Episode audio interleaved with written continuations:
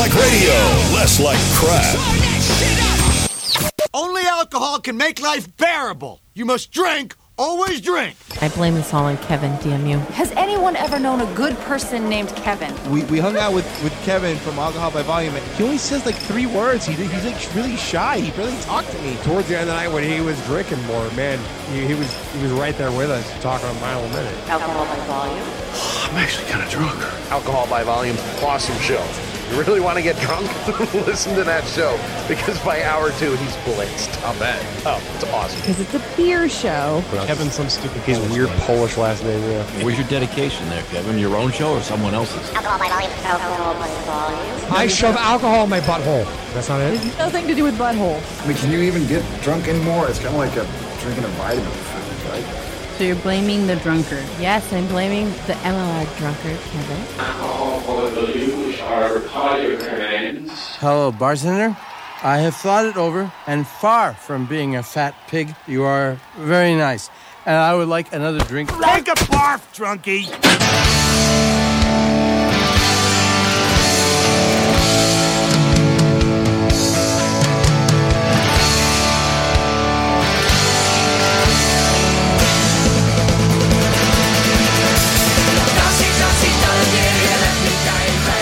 Welcome to ABV for Cinco de Mayo 2015. This past week has fucking sucked, culminating with the events of today. For those of you that follow me on uh, Twitter and Facebook and all those other wonderful places, uh, let's see. I started coming down with a cold uh, last, let's see, a week from this past uh, Sunday. Then I had to work all week. Uh, and then I had a bat mitzvah shoot on Saturday, and I was sick for the entire time of that. And then by Sunday, I realized I was coming down with pink eye because my son had pink eye and my wife had pink eye, and now my daughter has pink eye. Uh, so I went to the doctor yesterday for that and got some medicine and everything. And then this morning, I totaled my fucking car on the way to work. Yes, yes, yes, yes, yes. Oh, yes.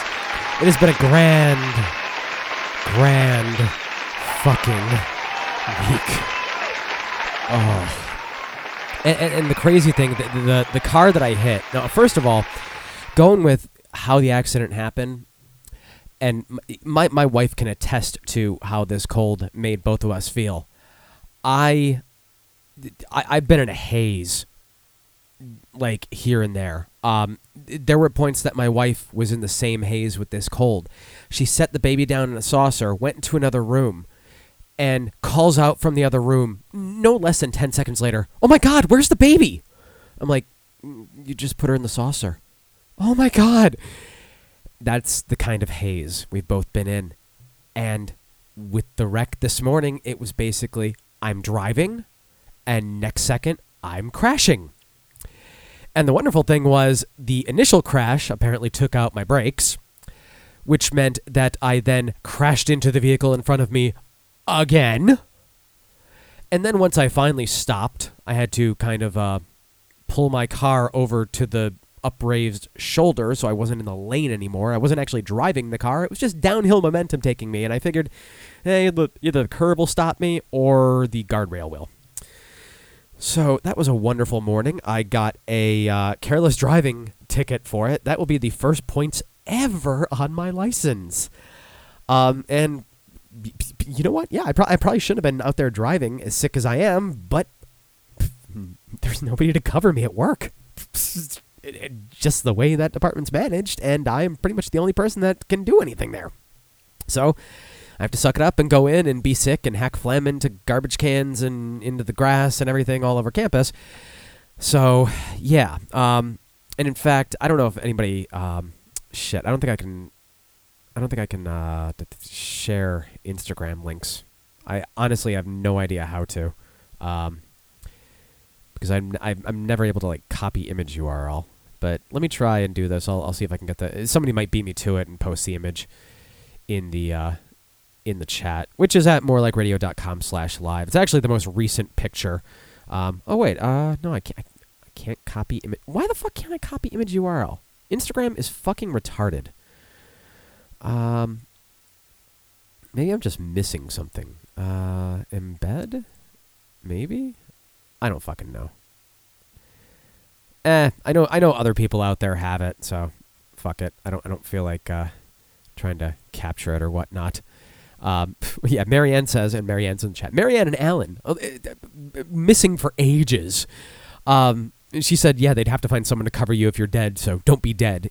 that basically is the way it is with my job. My boss was basically like, I, I texted him, said, was it a bad accident? Not to be able to make it in. My wife called him too to see if she could get a hold of him, got his voicemail. Um, he actually called her back and spoke to her. And I don't take any credence to what he, you know, niceties he says. With me, it was just a text saying, keep me updated. And that was it. um, you know what? Hold on. Uh, camera uploads. Thank God for Dropbox. Uh, da, da, da, da, da, da, da, copy because I'm determined to do this.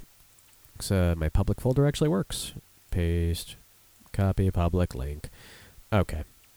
Um. Oh, yeah. I'll delete. Whoops! Shoot! I just deleted the wrong one. Um. and I apologize for the cough too. Uh, there is my lovely, lovely car, or what's left of it. And amazingly, from the front, it doesn't look that bad, but from the side, it looks much, much more smushed. Um, yeah. Thankfully, like the steering column didn't jump into me or anything. I mean, the interior, everything looks fine, but the front end is just ugh, a complete and utter annihilated mess. So, um, with that out of the way, let me kind of get into bits with the show. Um, as I mentioned on Twitter, uh, big announcement coming up in the second half of today's show, so make sure to stay tuned. See, that's that's kind of like marketing 101. You tease it to keep people tuned. And then uh, my purchases over the past couple weeks. Now, to be fair, I've barely been drinking because I haven't been able to taste shit. I think last night was the first day that I actually got my sense of taste back over the past week. So I decided to get something that even if I couldn't taste, it wouldn't really necessarily matter. And I bit the bullet and picked up a sixer of Oculto from uh, Anheuser-Busch. It's that uh, blue agave infused uh, beer aged on tequila barrel staves. Shockingly, it's not that bad. Um, and yes, Marianne, I did have my seatbelt on. And no, Alan, my airbags did not go off, shockingly enough. Um, the car in front of me was an S- uh, SVU. SVU? SUV. Wow, see, my brain's all scrambled. I'm thinking Law and Order now. It was an SUV. And the Geico insurance agent I talked to said he thinks they may not have gone off because the SUV was higher and the sensors for the airbags are in my bumper, which is lower. Therefore, I mean, my bumper looks pretty fucking crushed, though, too. So, I don't know. But uh, right now, Geico does not think it's totaled. They have not seen it yet, but just by token of the airbags not having gone off, they their system says not totaled. So, who knows? Um, I'm either, excuse me, either they're going to repair my car, which I'm fine with, or they're going to give me money towards a new one. Uh, and I'll hold on to that for a while and figure out uh, what my finances do. Uh, but the rest, of, the rest of my purchases, none of which I have actually drank because of no sense of taste. I got my shipment from ins- inside the cellar. It included Belching Beaver's Milk Stout and Peanut Butter Milk Stout. I'm very much looking forward to those, and I want to make sure that I can actually taste those. Highly rated on Beer Advocate. Uh, Modern Times Black House with Coconut, an- another one that I really, really want to be able to taste. Prairie Artisan Ales Elizabeth. Um, that's Elizabeth with a five in the middle. I don't know the significance of that. Uh, looks like Marianne's drinking Southern Tier creme brulee tonight. Um, oh, she says I need to find it. I've I've had that before. Can you not get creme brulee out by you? Because if not, I will buy you a bottle. Uh, Cismontane Barrel Aged Sour Stout, and oh, okay, yeah, she she did have it. Yeah, creme brulee is amazing. I haven't had it in probably at least a year, but Southern Tier does good. Uh, Cismontane Barrel Aged Sour Stout. I love a stout. I love a sour. I love the combination. And uh, Almanac Beer Company Strawberry Farmers Reserve, which is another kind of tart, sourish ale. I also had a shoot in New York State on Saturday, as I mentioned before, when I was still deathly ill. Um, I was I was medicated up the ass uh, for the morning at least. So I sought out any good bottle shops in the vicinity of my shoot because I knew I was gonna get out there pretty early. And I found, um, and I don't even know if I'm pronouncing this right, DeCicco's Market in Pelham. Apparently, they are a big beer location in New York. Um, and I got their exclusive release of Evil Twin Imperial Biscotti Break, which has chilies added to the mix, exclusively done for DeCicco's Market.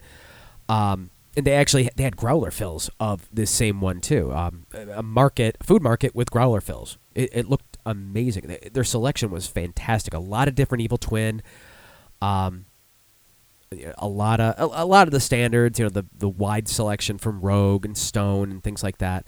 Um, they had older uh, odd year releases from uh, Stone's IRS and stuff like that. So definitely a great place to go. I, I if it wasn't for the fifteen dollar trip over the GWB, I'd go there more often. Uh, Lots of stuff I can't find in Jersey, and all of it highly rated stuff. So, um, I got the Evil Twin, and then I got uh, just on an impulse. I got a six pack of Baxter Brewing's Window Seat. It's a coconut and almond porter. Supposedly, it tastes like an almond joy. Reviews are pretty good for that one too. So I'm looking forward to being able to try that. But uh, hell, even most of the food I was having over the past week, I was just dousing hot sauce on it because that was the only way I could get any kind of taste out of anything. So um, I'm potentially turning into a zombie if anybody's watched iZombie. But for now, drinking the Oculto, which actually isn't too bad. Um, before I get on to like the little news stories and shit like that, I actually learned something new today on Reddit. really? Yes. You can apparently put together a deck of cards, so to speak, with the bottle caps from bottles of PBR. Now, considering that I've only had PBR recently that I could recall in cans or on uh, on draft, I was not aware of this. Uh, there was a Reddit post on the uh, beer subreddit. Somebody asked, "How long did it take you to complete a PBR deck of cards?" And I had no idea what the fuck this guy was talking about. Said, uh, "I realize lately I'm spending entirely too much money on micro beer, so I'm throwing in some macros to keep uh, to balance out my costs. PBR was a true staple in college. A cheap beer I not only enjoy but I'm nostalgic for, and I've decided to complete the deck of cards. Now this is where he fills me in. For those unaware, there's a number, letter, and suit representing a card under each bottle cap." Uh, someone I knew in college tried it but never completed it because they were buying cases and cases just to try and get the final two or three caps. Um, and this guy said uh, of the first 28 bottles he opened the last two weeks, he actually got 26 unique caps. Then of the next eight he opened, three more were repeats. So he's starting to get to the the I guess the rarer ones there. Um, one person in the comments says, "My friends and I did this in college. It took several of us drinking PBR an entire summer to get the full deck." So uh, that that does sound like a uh, bit bit of an ordeal. Um, one person, the, the Seven of Hearts was the hardest one for them to get. I mean, I I wouldn't be surprised if there's like a trading community for that. Um, somebody else actually figured out that it should take you about 278 bottles um, to, in, with probability, get the um, get all the caps there to make a deck of cards. Now, I gotta imagine it's not exactly easy to play. Um, well, eh, I don't know. If you're if you're drunk, you're probably dumping them all over the place anyway. Ah, Marianne found a picture of them. Nice. See that that is actually a collector kind of thing that I would love to be able to do. And hell, you you complete the entire deck. You don't necessarily play cards with it. You frame it or something. You know that would that would be a neat you know bar room item or something like that. I'm not going to say man cave because I hate that term. I've made that clear many many times before. Um, but I don't know. Maybe maybe this summer I'll I'll kind of cheap out and you know start buying some PBR because it is cheap. Um, you know, you use it to use it to supplement uh, the craft beer that I get, and but drink the drink the PBR as a more everyday beer. Perhaps it would it would definitely help my wallet. So let's get on to the news of the past week. Um, a couple kind of biggies here. Um, this first one was all over my news feeds from the Boston Globe. Massachusetts craft beer distributor charged in pay to play probe.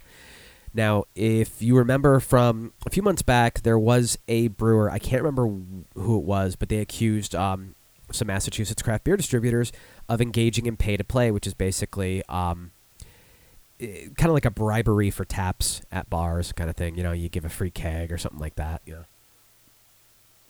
Well, in the article here, state regulators on Wednesday, and that would have been, I believe, last Wednesday. Um, actually, no. Uh, yeah, yeah, yeah, last Wednesday. I'm sorry. Uh, I can't read dates. Uh, accused the company, and it wouldn't be this Wednesday because that's tomorrow, and I'm not a time traveler. Accused the company that distributes much of the craft beer in the state to bars and liquor stores of unfair trade practices that limit consumer choices and harm small brewers.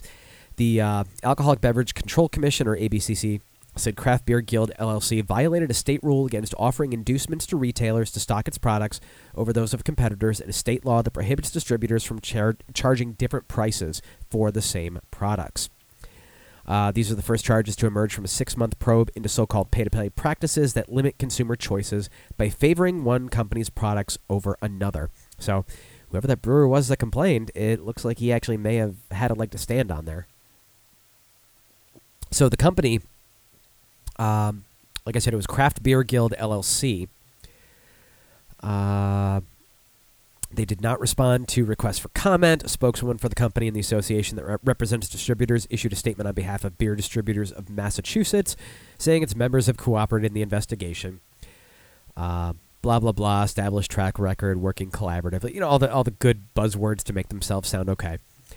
Um, let's see. The company is a subsidiary of Sheehan Family Companies, owns a large network of distributors in 13 states. Among the well known brands that they distribute Allagash, Lagunitas, Yuengling, uh, Boston Beer, Wachusett. So, a uh, little bit of a problem here for them. Uh, the Craft Beer Guild, if the ABCC rules against them, it could have they could have their license to distribute alcohol suspended or revoked. Companies are often allowed to pay fines in lieu of suspensions, though. So you know the almighty dollar, you know, comes into play there. Um, and they say it's unclear what specific practices the Craft Beer Guild allegedly engaged in. The ABCC published only a hearing notice that identified the rules allegedly violated, but is not releasing the more detailed report by investigators. So this is an ongoing thing. The hearing is not until June 23rd, so we got a little bit of time to wait on that. Uh, let's see, Massachusetts, fifth lowest ratio of liquor enforcement agents to licensees of any state. Blah blah blah blah. Uh, that's about it with this article. No, no fun comments either. But uh, I'm, I'm honestly not surprised. It, this was one of those situations where, where there's smoke, there's fire, and um, you know, uh, the Boston area. It's a big area. Um, it's a big beer area. You got to think that anybody, you know, trying to get a leg up on the competition, they're going to try and do it. Um, and if they can pay off people along the way, they'll do it. So uh, one of the one of the stories that popped up for me, I, I can't even remember where I found this. I, I might have seen this on Twitter at some point. Uh, didn't come across any of my regular news feeds, but the interesting part of it was where it's occurring. This was from Ohio.com. Those of you from the Midwest, Michigan, Ohio, Indiana, um, even Illinois, you're probably familiar with the amusement park Cedar Point fucking fantastic coaster park. Um, I used to love driving down there, down to Sandusky, uh, every summer, uh, and I I haven't been back there in a long, long time, but it's great. But they are toasting a new Rougarou roller coaster with a park exclusive beer. Uh, Cedar Point is hosting a beer festival over two weekends in May. Plans to unveil a new exclusive park brew. The park has partnered with Strongsville's based uh, the Brew Kettle to produce the Ruga Brew to mark the opening of the Mantis reboot. Now, the Mantis was a roller coaster that was still there when I was there last, so apparently they're rebooting it as the Rougarou. I, if I remember correctly, I think the Mantis was either a um, it was either a standing roller coaster or it was a sitting one where your feet are dangling. Um, so it's uh, a suspended one, but I don't know what they've done with the reboot yet. Uh, beer lovers will have another reason to visit Sandusky Amusement Park in May. They're hosting brew and barbecue weekends May 22nd through May 24th and May 29th through May 31st. The special event will feature more than 100 craft, micro, and specialty beers, barbecue, and live music in the park's new Lakeside Pavilion. Excuse me. Uh, that actually sounds very cool. So if, if anybody in the area is interested in that, look up uh, Cedar Point on cedarpoint.com. Look up brew and barbecue. You'll find the info for that there. Uh, I would love to go to that, but I don't know. I almost think there's th- that's a bad combination in a way, though. Beer and roller coasters, because given what I like to drink, I have a feeling that I would get on a roller coaster with a bit too much bravado and leave sobbing silently to myself as I'm puking my guts up. But maybe that's just me. Uh, Bells. They are expanding distribution a little bit. I won't spend too much time on this one because, well, it's not a big article, frankly. But it's from Brewbound. They are expanding to Delaware and Maryland, so getting a little bit closer to Jersey for me. They've signed on with NKS distributors for coverage in Delaware and in Maryland. The brewery has inked deals with Bond Distributing Company, Buck Distributing, Carey Distributors, Wants Distributors. So they're just they're expanding their distribution footprint. That is good. Even though um, after that last debacle with Bell's, we've kind of heard that the owner is a bit of a dick. But I have to say I do like some of their beers. So if they do start to distribute closer to me, I'm a lot more likely to pick them up. Uh, from First We Feast, we got Russian River. They are now using DNA testing to detect bad batches of beer. Um, I actually did not read this article at all, so I'm very curious about the method here. Um, uh, Russian River is among the first to start using the method. Uh,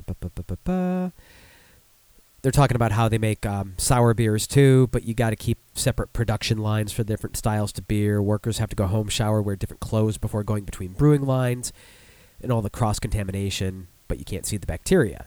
So, uh, Russian River Quality Control Operations Manager Mike Guilford said, "It's not like yeast where you can take a look at it and say, okay, there are ten per uh, milliliter or like a million per milliliter. Bacteria is really small, can move around." Well, there's a new rapid DNA testing kit called the BrewPal. Specifically targets harmful strains of Pediococcus and Lactobacillus bacteria using polymerase chain reaction testing. That's PCR testing for all you science geeks out there. Uh, basically, it checks for small pieces of the offending DNA strands rather than searching for the whole thing. Speeds up the process. Uh, the more traditional methods of trying to figure out if there's a bad batch, tests can take up to two weeks. This PCR testing takes less than three hours. So uh, you're not sitting on a potentially bad batch for two weeks. You're just sitting on it for a few hours. That can save a lot of time, a lot of um, a lot of real estate in the brewery. If um, you know you don't want a bad batch, you know, taking up real estate in there.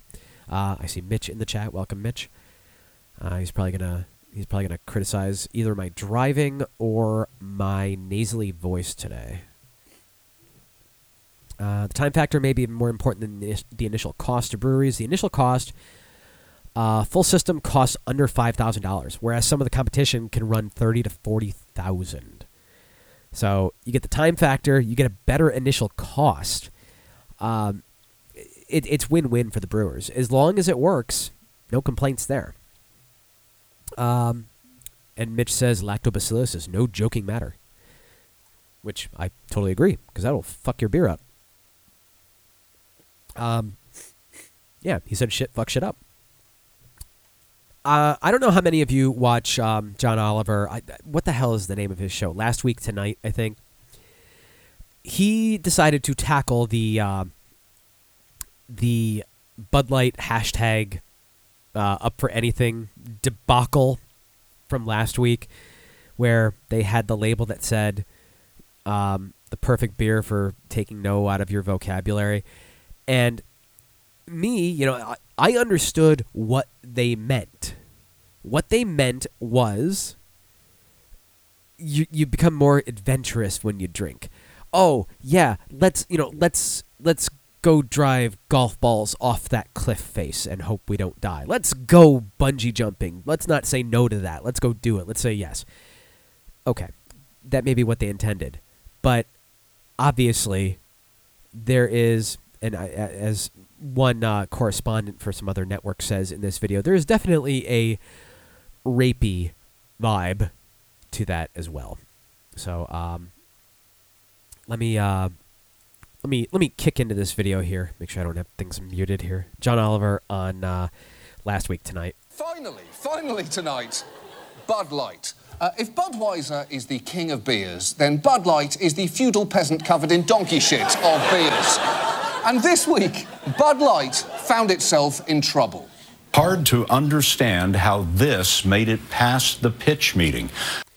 And that is a very fair point. I mean, again, I understand their what their point is, but you had to think there was at least one person in that fucking meeting that said, uh, "Guys, you know this could be misconstrued. This could be a really bad idea."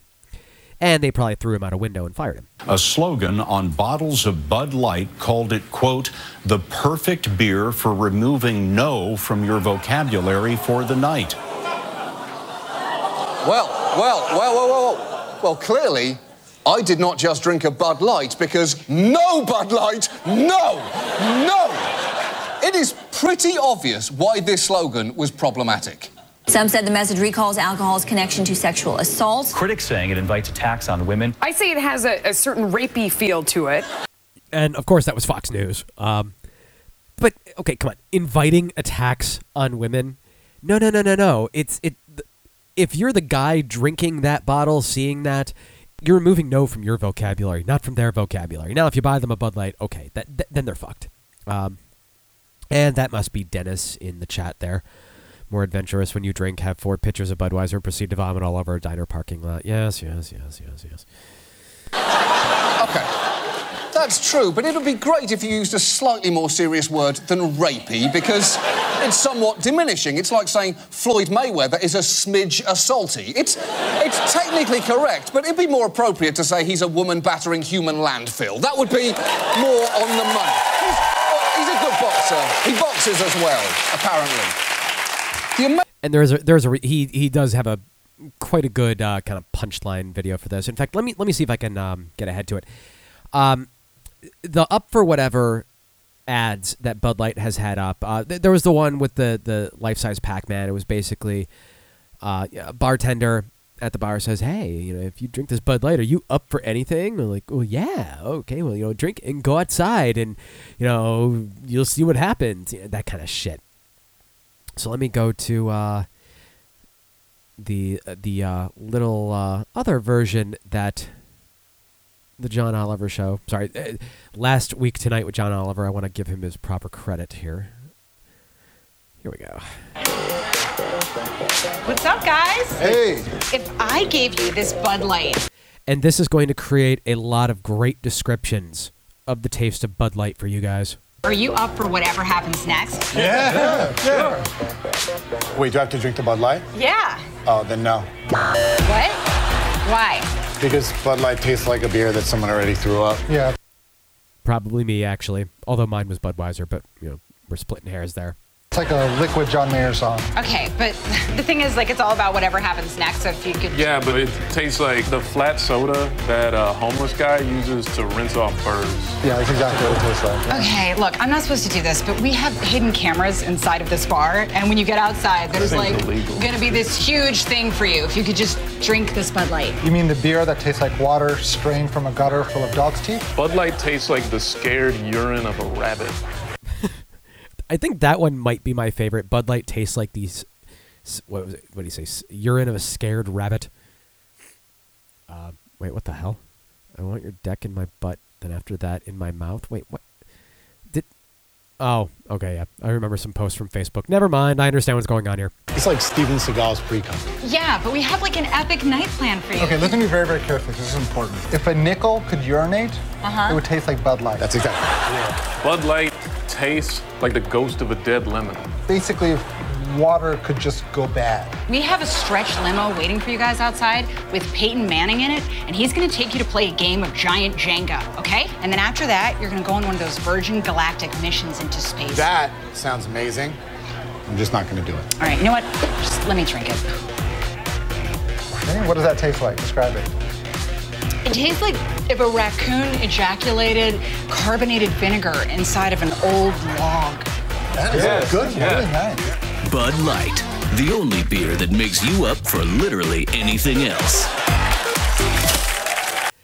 I think I'm gonna have to actually start watching last week tonight because John Oliver's segments seem pretty decent. Just even seeing that one.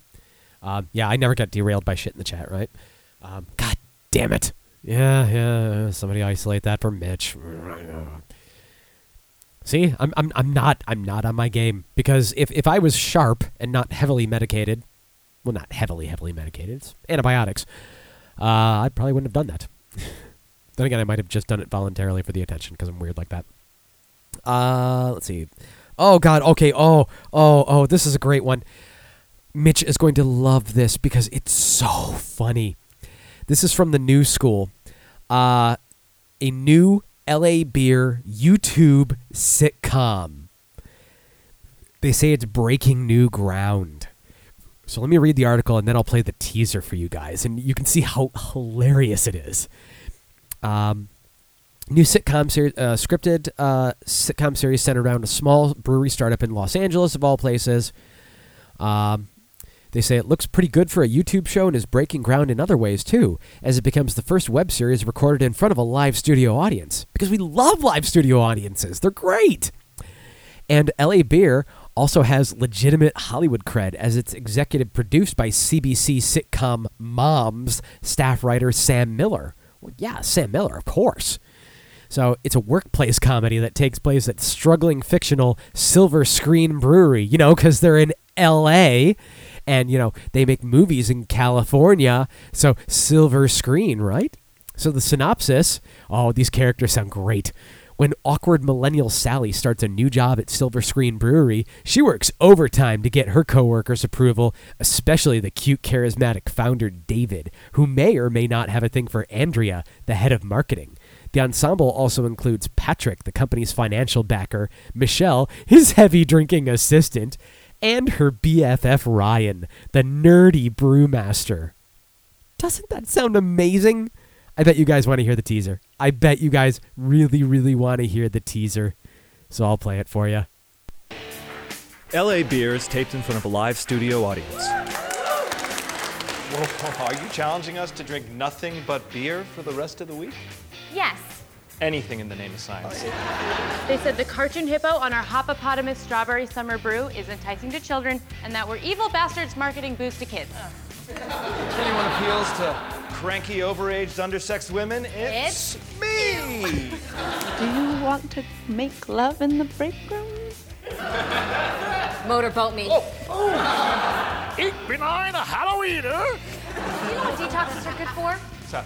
Reflexes. Patrick loves Satan. Patrick and Satan sitting in a tree. S I N N I N G. Well, well, well. Look who still has all his emails. And see, that's funny because the room's dark. I guess the power went out, but he printed out all his emails. That's great.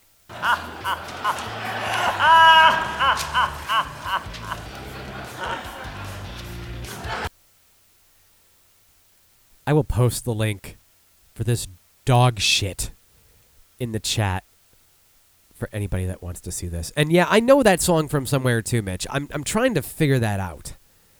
I I can't figure it out. It, it it's a very familiar music bed. in case uh, your sarcasm detector was not on, that show sounds fucking god awful. First of all, the writing sounds extremely I don't know, hacky. The the characters are not inventive whatsoever. Oh, you got a nerd there. Oh, you, you got someone who wants to have sex with the women there. Ooh, you got someone, let's see, uh what were the other characters? Uh let me bring back up the the article there. Um do do do do do do do do uh who are the other characters? We got uh, oh Michelle, the heavy drinking assistant, of course, because it's fun to have a heavy drinker at a brewery. Because you know that happens at a brewery where uh, you actually have to do work and keep things clean and everything, and you can't be fucking drunk off your ass the entire time. Um. oh wait, Dennis is exactly right. Thank you, sir. Um, was that the? Oh fuck yeah. Okay. I remember I remember the ad now. I remember the ad. Uh I think uh what Hammy and uh Mitch did versions of that. Now I remember. Wow. so ugh. if if the writing was better with this show, meaning if they completely overhauled it to not have this shitty hacky ass writing. Ah, uh, the parents groups don't like our hippopotamus, a strawberry wheat ale. And first of all, I think um, ah fuck, uh, River Horse. I want to say they have like a hippopotamus or something beer, uh, and there's no problem for that. They have hippos on their on their beers. It's pretty much uh, their logo. Uh, but um, the characters are so cookie cutter and reminiscent of shit shows like Two and a Half Men, Big Bang Theory, stuff like that. Uh, you have, uh, I don't know. You need to fix the writing. You need to completely overhaul the characters. You do that, you have an okay concept right there. But fuck the live studio audience. Live studio audience worked for a show like, say, Lucky Louie because that was the vibe they were going for. They were going for a. Eh, eh, Louis C.K. was going for like a more adult, modern honeymooners kind of thing there. And you got that live studio audience, eh, live laugh feel. Um, with this, the laugh track is just awful, awful, awful, awful. If they were to do something like this properly, and if if if I could write, I would gladly produce something like this. But I am a shit writer myself. Um, do something sans laugh track, something like The Office, Parks and Rec, something like that. Um, and have it like one of the you know mockumentary kind of things. I know I, I hate that term, but that's basically the style of you know Office, Parks and Rec, Modern Family, shows like that. That would work for a brewery sitcom. Why they are going? Th- well, I know why they're going lowest common denominator because Big Bang Theory is still on the air and people watch it, so they're basically going with that fucking formula. Uh, uh, I, I, I don't want to see someone's dream die, but I think that dream might need to die. Just just thinking. Uh. Okay, let's see. What do I got here? Uh, um, wait. Mitch says uh, Trailer Park Boys. Does Trailer Park Boys have a laugh track? I've only seen a handful of episodes, and it was a while back, so I honestly don't remember. Um, I, I, and like Marianne says, she hates shows with laugh tracks. It usually means it's not funny enough on its own. Very, very rarely can I deal with a show with a laugh track. Um, I mean, I, I used to watch Friends back in the day. Um, that one, I was okay. Uh, Trailer Park Boys does not have one. Dennis says, okay, so th- that makes perfect sense. Um, one case of a show where it got kind of weird, one season without a laugh track uh, for any British sci-fi comedy fans out there was Red Dwarf. I don't remember what season it was. It might have been season 10, season 9 or season 10 where they went without a laugh track.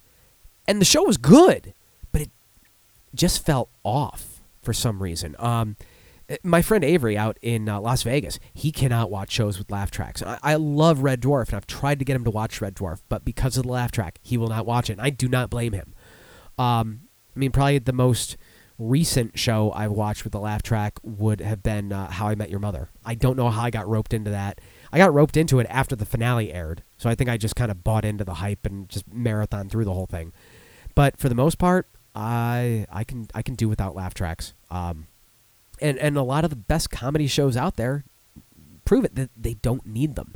Look at again. I'll go to The Office, to Parks and Rec, to um, uh, uh, Louie, Maron. Um, I mean, you can say Modern Family is a sitcom, and they succeed with that too. That is one of those shows where something will happen on the show, and I will actually laugh myself. I don't need a cue as to when to laugh at the funny.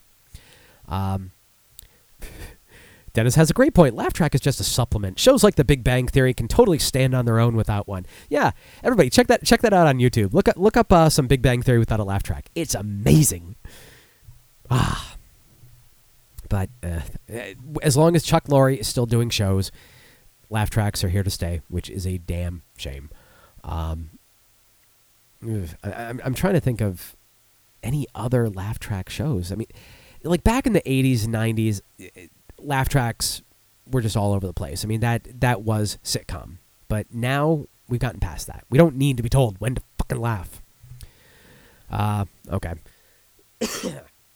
Get myself too riled up and I don't want to fuck up my throat. From Brewbound.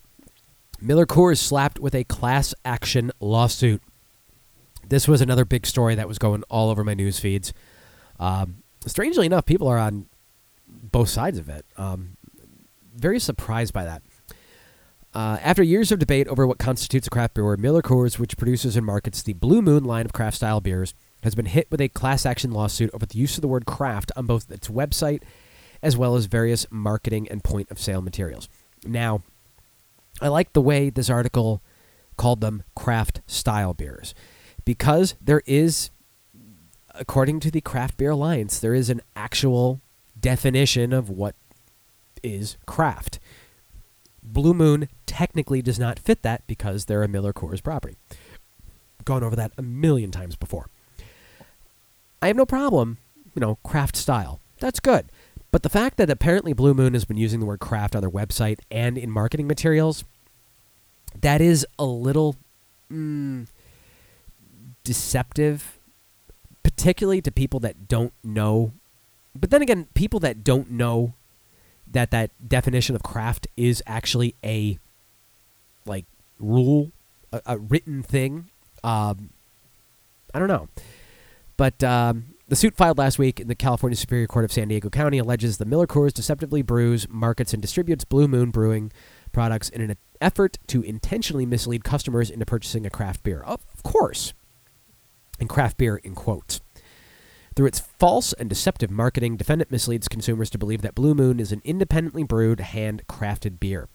The suit states while Miller Coors does not constitute craft brewer and thus Blue Moon does not constitute a craft beer, defendant falsely identifies it as such on the Miller Coors website. This practice misleads consumers and allows defendant to charge up to 50% more for Blue Moon beer than it charges for other Miller Coors products. Now, to be fair, the variety of styles of Blue Moon, you know, you have you have different ingredients going. You know, cinnamon horchata ale versus a Miller Lite.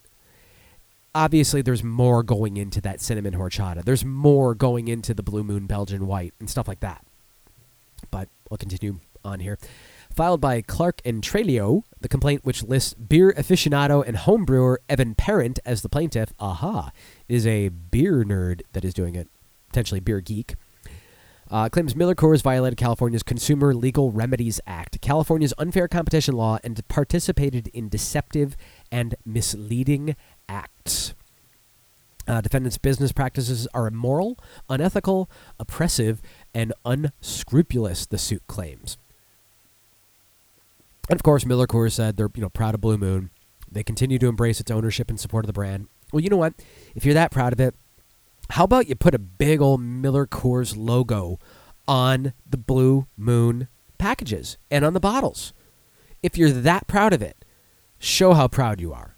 Simple as that. Uh, the class action filed against Miller Coors in California without merit and contradicted by Blue Moon Brewing's 20 year history of brewing creative beers of the highest quality. There are countless definitions of, quote, craft, none of which are legal definitions. Legally, true. Um, I mean, this this guy filing the suit probably does not have a full on legal leg to stand on. Um, but going by what the Craft Brewer Alliance, I don't know how um, how um, voraciously they enforce that. But uh, there are countless definitions of craft, none of which are legal, none of which are legal definitions. We choose to judge beer by the quality, skill, and passion that goes into brewing it. Oh, okay. So you you, you probably think that that uh, Coors Light is a uh, is craft beer then too, right, guys? Um, let's see. In the suit, the plaintiff parent is characterized as a so-called beer aficionado who frequently purchased Blue Moon products from 2011 until mid 2012 from San Diego area retailers. According to the filing, Parent believed Blue Moon offerings were actually produced by independent craft brewers, the kind the Brewers Association defines as those that uh, producing less than 6 million barrels, less than 25% owned or controlled by a non craft brewer. Wasn't until July 2012 that parent San Diego beer aficionado learned that Blue Moon was in fact made by Miller Coors and stopped purchasing the brand. So basically, this guy got butthurt that um, he got fooled. He got fooled by uh, a successful marketing push by Miller Coors. Um, I'm surprised that it's taken this long for something like this to happen. Uh, you look at, I mean, he's he's not wrong in that Miller Coors is marketing Blue Moon as craft, and it's not technically craft style, but not craft, according to the Brewers Alliance. But this is one of those lawsuits that it kind of reminds me of like the, the mother that gave her kids Nutella on toast every morning and thought she was, you know, giving them healthy food because, you know, it, I don't know, on the Nutella thing, it's like, you know, part of a balanced breakfast or something like that. Meanwhile, the first ingredient in Nutella is sugar. So, um, if this guy is such a beer aficionado, you would have thought that even even back in you know 2011 2012 that he would have had the capability to research these things. Maybe not. I don't know. Um yeah so no legal definition. The explanation of a craft brewer comes from a non-profit trade organization whose stated purpose is to promote and protect american craft brewers so it's it's almost like a uh, almost like a lobbying thing kind of here um I, I don't think this guy has a fucking shot. Now, to be fair, again here, when consumers visit BlueMoonBrewingCompany.com, Miller Coors is not clearly listed as the parent company. Okay, a little bit more back in his court there, but again, craft is not uh, not a legal definition. Uh, over the years, small brewers like Maui Brewing founder Garrett Marrero have spoke out against the tactic of deceiving customers with misleading labels that do not disclose the true ownership of a brand. In 2011, he called Kona Brewing Products, a brand owned by Craft Brew Alliance and produced on the mainland, deceitful. Ugh. In our local market in Hawaii, it's more competitive as to what the average tourist sees as local beer. It's disconcerting to say the least how acceptably deceitful the Kona labels on packaged products are. To me, in most of the world, local means made in the local area where the marketing makes it appear to be. For Hawaii, local would mean made in Hawaii. Can you imagine San Diego's local beer being made in the Midwest? But, uh, see, the problem with this, though, is that Kona does brew a lot of their beer in Hawaii. In fact, last year, the reason I did not see any Koko Brown in stores because they brewed it in Hawaii as an island exclusive so it did not make its way to the mainland. Kona also has a lot of stuff that is only available at the brewery in Hawaii. So eh, this guy in uh, where is it from? Maui Brewing also seems to be kind of butthurt that Kona has a bit of a leg up. Um, I'm trying to remember what the ownership stake that I think it's AB InBev has in them. It, it, it's enough to not make them technically craft, but come on, Kona does good beers, so whatever. Uh, truth in labeling and origin. Give the consumer the info. Tell them on the package where it's actually made, rather than let them think it's from here. But see, that's that, and that's something completely different than the whole craft not craft label. Um, when questioned whether or not Clark and Treglio would pursue action against craft breweries engaging in similar practices, i.e., Boston Beer's Traveler Beer Company line of shandies, Treglio said he wasn't sure his firm would look for other cases, admitting, however, that future class action litigation could intensify if large beverage companies continued to participate in what he believes are dishonest business practices. You know what, though? I, I don't see that as dishonest with Boston Beer. Um, you know, they have that stake in Traveler. They uh, they own Angry Orchard. Uh, diversifying the portfolio. Um, Boston Beer and by token Sam Adams, you know, Sam Adams does not really want to become known for shandies, whereas Traveler is shandies, shandies, shandies all the way. I don't think they do non-shandy beers. Um, let's see, editor's note. ah, here we go. Uh, Craft Brew Alliance executives reached out to Brewbound in note that all the company's labels, Kona included, currently list each city where CBA products are brewed. Uh, CBA currently produces its Widmer, Kona, Redhook, and Omission lines of beers in Portland, Oregon. uh, Woodinville, Washington, Portsmouth, New Hampshire, and under contract at Blues City Brewing in Memphis, Tennessee. Kona's bottled offerings are not currently produced on Hawaii, but are, however, sold on the islands. Oh, okay. You know what? I take that back. But but they may not have been making bottled Koko Brown. They may have been making specifically on draft Koko Brown. I'm not sure. Um, yeah, the top comment on this: beer aficionado and homebrewer, and claims not to know Blue Moon is owned and brewed by uh, Miller Coors. So, very, very interesting that this guy. It just seems like he got his feelings hurt. That he thought he was hot shit, and that someone pointed out to him one day, "You know, Blue Moon's not craft, right?" Yeah, it is. No, it's owned by Miller Coors. What do you mean? But I'm a beer aficionado and I make my own beer. You know, I, I, I, I get all the, the syrup kits from Mr. Beer, and I have my, my plastic. I mean, I'm not, I'm not calling myself a home brewer with my Mr. Beer kit. Mitch is a home brewer. Mitch has a system. I am not a home brewer. Not yet. Maybe someday. But uh, I think this guy just got fucking butt hurt. Um, so I'm, I'm, I'm actually kind of hoping that this lawsuit just fizzles out because honestly, it's semantics. It's kind of stupid, but people are always going to complain about that. Drink what you like. You know, research what you drink. Um, and Mitch says I'm obviously just too dumb to get Big Bang humor. Apparently. um, you know what? Uh, I think I need to blow my nose. I don't want to do that on the air. So, um, I'll lead you guys into break. Uh, remember, after the break, uh, you know, towards the the latter part of the show, big announcement tonight. And after the break, uh, I have a list from foodandwine.com how to tell if you're a beer geek or a beer snob. I don't think I have done this list before. If if I have, somebody tell me in the chat, but I don't think I have. Again, my brain is kind of cloudy, but I thought it was a decent list that uh, I don't remember reading before. So, um, another um, bottle of something recovered from a shipwreck. Uh, not a beer, not a wine. So uh, figure that out. Uh, potentially a few other uh, articles popping up here and there. And uh, with that, uh, I will be back uh, after these messages.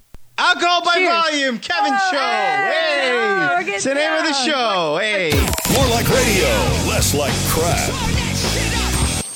Want more alcohol by volume? Because I'm kind of drunk for this. This shit nuts. Download past episodes at morelikeradio.org. Join the Facebook group at facebook.com slash group slash alcohol by volume. Like the Facebook page, facebook.com slash MLR alcohol by volume. And follow along on Twitter at MLR underscore alcohol. I find your drunkenness very unappealing. I am drunk, or I wouldn't be talking to you. Antisocial Gamer Radio.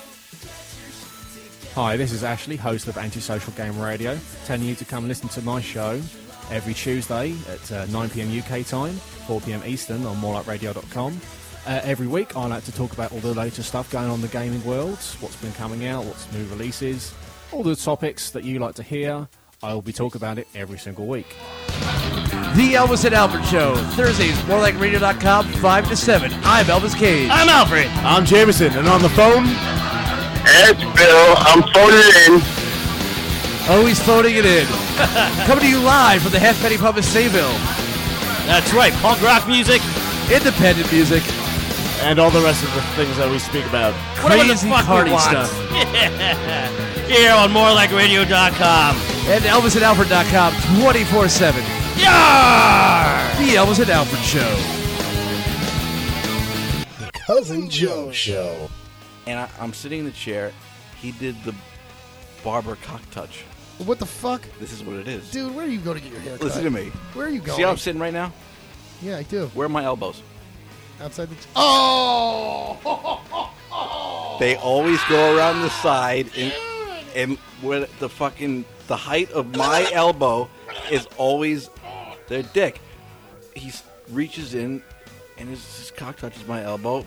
And the thing is, like, I can't immediately jerk away because that looks like you know you touched it. right. I'm acknowledging a cock touch. So instead, I just leave it there and let him rub his dick on my elbow. Dude! Did he go back and forth? That's when you could tell Did I he was go back and forth ever, like, fast? Like, not not like, fa- not fast. It, I, I wonder if guys do play games or get the barber hard. kind of wiggle their elbow. Nobody does that, Joe. Nobody does that. Well, weird faggots. Who knows? You're fucking weird. Thing. Tune into the Cousin Joe Show live Thursday night, 7 to 10 on More Like Radio. If you weren't able to catch the last Hippo Juice show, here's what you probably missed. I just keep thinking to myself, and it makes me giggle that I, every time I hear the story, I imagine it was Ray Romano in the same situation. Oh, Oh, Deborah. come on. Kind of does. I barely touched her. Come on. Oh. Oh, it was my brother. Look at him. He's bigger than me. Come on. Oh.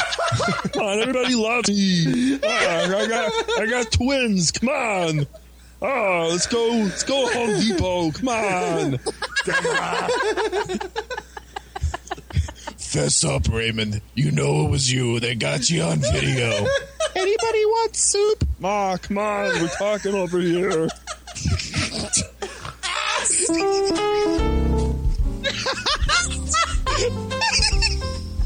Oh man, I'm dying. so if you learn anything from Hippo Juice, remember Ray Romano allegedly punched his wife in an elevator. Right. we don't report the news accurately. We report half of it. Whatever. It's still news. So fuck you guys. This is more entertaining than some football player. Listen to the Hippo Juice show live every Wednesday night, 7 to 9 p.m. on morelikeradio.com. Now deep V, cause the V is so deep. An interesting show, it won't ever put you to sleep. It has all the content that you want, the best show on the planet. I ain't even gonna front deep V. Bringing it again and again. Don't ever miss a show and make sure that you're always tuned in. Hosted by my man Mike and Ski Ray. Keep it turned up on the mic all day. Ask me what's my favorite podcast, I say deep V. Listen to the show while you're sipping on your tea. It's the hottest of the hot. You ain't gotta trust me. Tune into the show and you will definitely see. With Mike and Ski Ray, you can't go wrong. The biggest show ever, bigger than a King Kong. Listen up and don't ever, ever miss a beat. It's Deep V. Remember that the V is so deep. What's up, everybody? DV Podcast. DV. Be sure to listen to us Fridays at 8 Eastern on morelikeradio.com. Yep. Also, download us on iTunes. Just type in DV. DV, your favorite podcast. Favorite, Favorite. podcast. You know the way at the start of the last episode, we went through uh, different nationalities, you know, and now people know that we're Irish. and now people know that we're all shite at accents as well. but I was wondering, is it prejudice to not make fun of like all of the countries? Where's you going for here? We'll name check every country on the show. That way, no one can be mad. How about that? I could do Swedish. Oh yeah. Well. Birdie birdie. And to the Italians. Papa da poopy. Papa da poopy. okay. To the Mexicans. Hey, hey man. Uh, Spain. Uh, Singapore. Amazing. Australians. Crocodile Dundalk. No. You big loop are you? no, that sounds like terrible. Limerick or something. That's right. We never slag off the Irish, do we? Someone put a bomb in me potato. there you go. OSW review. All Irish, all racist. Oh, hello there. I didn't see you come in. This is Mitch, producer of Dutch and Royce. I just wanted to take a quick moment to remind you why we are better than you.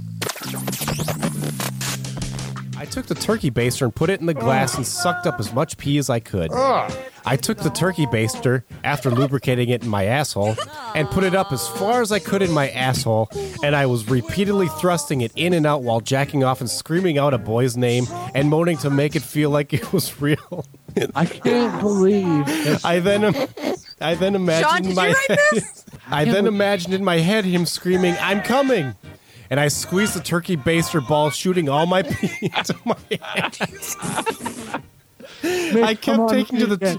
I kept taking the turkey baster out and filling it with more pee and shooting it deep into my asshole, making it feel like it was a huge cum. Listen to Dutch and Royce live Tuesdays from 10 to midnight only on morelikeradio.com. Hey, you. Yes, you guessed 10,542. Change your username. And while you're in the More Like Radio live page listening to fine quality programming, Notice the banner ad just slightly above the chat room? It's a link to something you want in Amazon. Click it. It's probably reminding you to order something you need from Amazon.com. Don't leave MLR and type the URL like a sucker. Just click the link and it'll open in a new window. This way you can buy your shit and continue listening to the show. Now, change your username. It's right there on the right, stupid.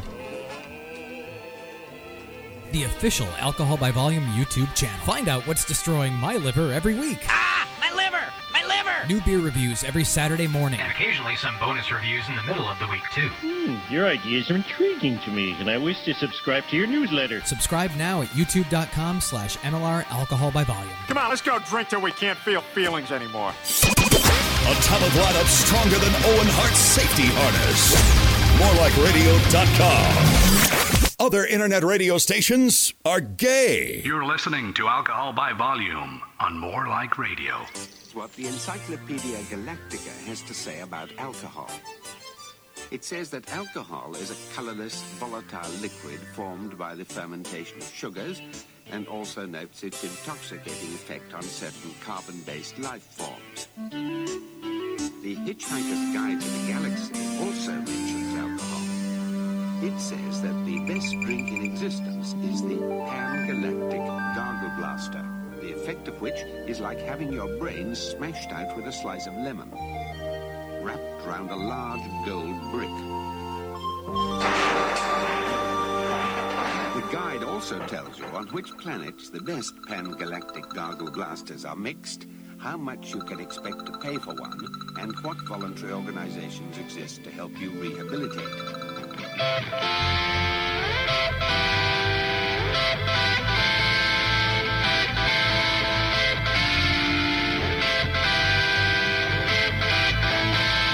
Oh, my poor fucking nose. Welcome back to ABV here on More Like Radio. Ah, I think my nose should be good for another 52 minutes or so, hopefully. Um, oh, God. What the hell is that from, Dennis? I think I, I feel like I should know that because Matt Frewer's in it, but I can't figure it out. But it's a very, very snotty sneeze. And it's something on the CW. It Makes you think I would know something like that. You don't know what I'm talking about, it's a gift that Dennis posted in the More Like Radio live chat, morelikeradio.com slash live.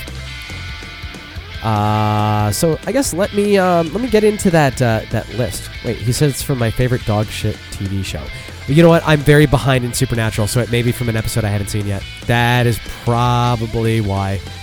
Um, I've been I've been catching I've been watching Secrets and Lies as that's been airing.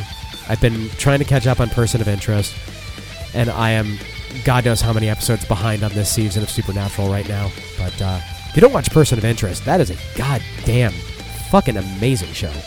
Uh, Secrets and Lies was really good too. The, the uh, season finale was this past Sunday, and um, me and my wife had kind of figured out.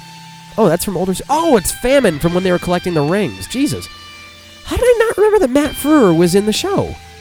I need to marathon through the show again. Maybe maybe what I should do when I start catching up on Supernatural is just marathon through the whole show again. Like I have time for that, right? I don't know.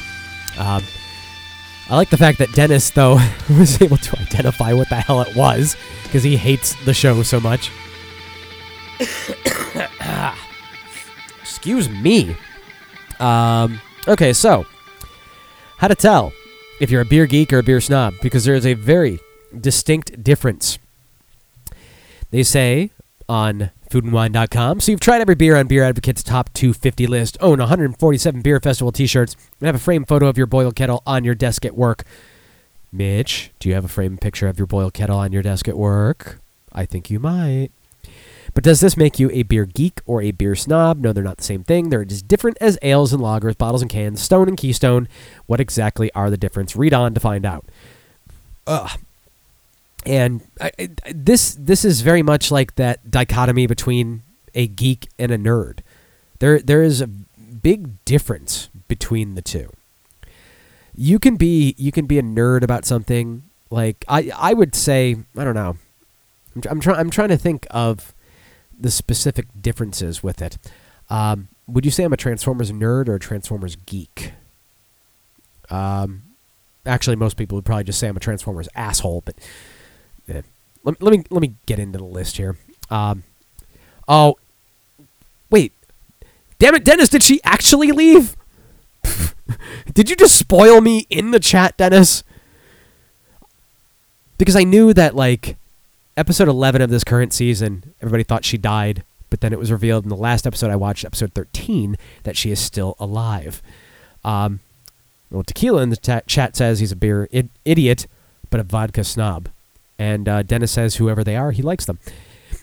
So let's see here. Uh, number one, a beer geek is picky about what he drinks. So I, you know, for Transformers, I probably fall more into the geek realm because a beer snob is picky about what others drink. Geeks may not love light lagers, but he won't judge you if you order one at the bar. A snob, on the other hand, will launch into, into a diatribe about the evils of corporate multinational breweries before you can say PBR, please. In this situation here, I'm definitely a beer geek. Um, will I suggest a good beer to someone? Of course. If I found something that I have enjoyed, and I'm sorry, my level's are a little, little hot. I'm just noticing that right now. Um, if if I find something that I really enjoy and I kind of want to share that with someone, I say, "You want to try this?" And if they say no, I'm not going to push the issue. If they say yes and they like it, cool. If they don't like it, my feelings aren't hurt, and I'm not going to tell them a hundred reasons why they're wrong. Um, so you know, you go to the tra- I'll go to the Transformers example there. I'm a Transformers geek because I'm I'm picky about what Transformers properties and what figures and whatnot that I am a fan of, what I will purchase, and things like that. Transformers snobs, I think, or you could say Transformers nerds, perhaps. They they want to let you know that they hate Transformers animated and they want everybody else to hate it too. And if they don't, they're wrong. They want you to know why Transformers Armada was the death knell for Transformers, and that there was maybe half of one good episode in the entire series, and it was only because of this one scene. So, I, I can I can see the the similarities. You can say that about any fandom, really. Oh, okay. He said, I didn't say she died. I said the show died. There's no telling when she'll be. Oh, she gave twi- birth to twins a few months back. Okay. Um, fair enough. Fair enough. Fair enough. And Tequila also says tranny snobs are cool too. Um, yeah. When I when I watched that episode where she got shot and they had to leave her uh, in that room while they were going on the elevator, that my jaw fucking dropped. I honestly thought that the machine was going to sacrifice Root instead of Shaw. Uh, oh dear. Oh dear. Dennis, that is fucking fantastic. If you're not in the chat, you'll have no idea what I'm laughing at. But let's just say Bailey J and Bruce Willis and leave it at that. Uh, number two on this list a beer geek doesn't collect trophy beers. A beer snob paid $300 for a bronze decanter of Sam Adams Utopias, flew to Belgium just for some Westy 12, and has a bottle of the end of history on display in his $3,000 beer cellar. Still, I have a bottle of Utopias, and I think I did pay around $300 for it. I don't think I'm a snob in that respect. I wanted to try it, and I've shared a bit of it too. Um, and I don't just collect trophy beers. Those hard to find beers that I managed to find, I actually do drink them. I mean, right now, my beer fridge is probably the most stocked with the. I, wouldn't necessarily say white whales, but some harder to find items and um, some items that age very well and that I'm letting do that. Um, some harder to find, like or that, that evil twin um, um, uh, biscotti break that I got. Obviously, you can only get it at that one market. It's an exclusive for that. And I thought, well, shit, you know, not a lot of people get to try this, so why not? I'm not going to save it for years and years and years and you know never drink it like some people do.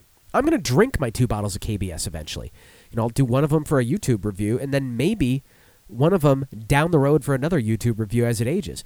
I now have um, two bottles of Stone's um, Chai Spice Imperial Russian Stout that I'm, you know, letting age and see if I can, you know, let them kind of develop flavors after six months, after 12 months, things like that. I got that uh, Firestone Walker Parabola. I think it's really cool that I got them. I don't think I'm hot shit for getting them. I think it's cool that I got them, that I get to be one of the people that taste them. I'm not to lord it over someone. What you do? I've had Pliny the Elder like a d- bunch of times, and yeah, it's boring now. You know, that is that is a beer snob right there. That is a beer snob. a beer snob is constantly ranking her favorite beers, and I like the fact that they changed gender in this, which is kind of cool. You know, equal opportunity. A beer geek's favorite beer is the one in front of her. Okay, to be fair, Oculto is not my favorite beer right now, but I'm drinking it and I'm enjoying it, so I guess technically it is my favorite beer right now. It will not be my favorite beer when I'm done with them, so take that as you will. A beer geek believes there's a beer for every occasion. He's not above drinking a Heineken at the baseball game. A beer snob would rather be caught dead than drink anything besides Mountain Dew from a green bottle. Uh, definitely a beer geek on that too. If I go to a hockey game, um, I know that the the Prudential Center has more craft beer now, but the last time I was there, it was basically, um, you know, your standard Bud Light. Uh, I'm trying to think what else. Um, they, they I, I want to say they had Guinness. I think they had uh, Boddingtons. But when I was at the game, I figured, you know what? If I'm going to spend eight dollars for a beer, what the fuck? I'm going to make it a Canadian beer because hockey, and I get like Molson Canadian. It's fine. It's not a big deal. You know, you drink that during a hockey game. It just, for some reason, feels right. Uh, number five, a beer snob is set in their ways and will only drink beers from approved styles or breweries. A beer geek is open minded. She'll try any beer at least once, even that weird peanut butter porter your little brother Todd brewed in his bathtub. Would I try a beer brewed in a bathtub? Um, it depends on how hygiene conscious this little brother Todd is. Um, if I see him and he uh, is, uh, I don't know, very slovenly, uh, not well groomed and shaved, it might be a little. But then again, eh, fuck it, brewing the beer and it's gonna kill all the bad bacteria. And if it doesn't kill all the bad bacteria and you get, you know, nasty bacteria that fucks it up, well, you know, I'll find out when I drink it. Um, I'm always trying new stuff. I, I, by by what I'm drinking right now, I'm clearly a beer geek. A beer snob would not try Oculto because it's an Anheuser Busch beer right there. Um, I was curious about it, and I figured this was the perfect opportunity to try it because I didn't know if my taste buds were going to work for me.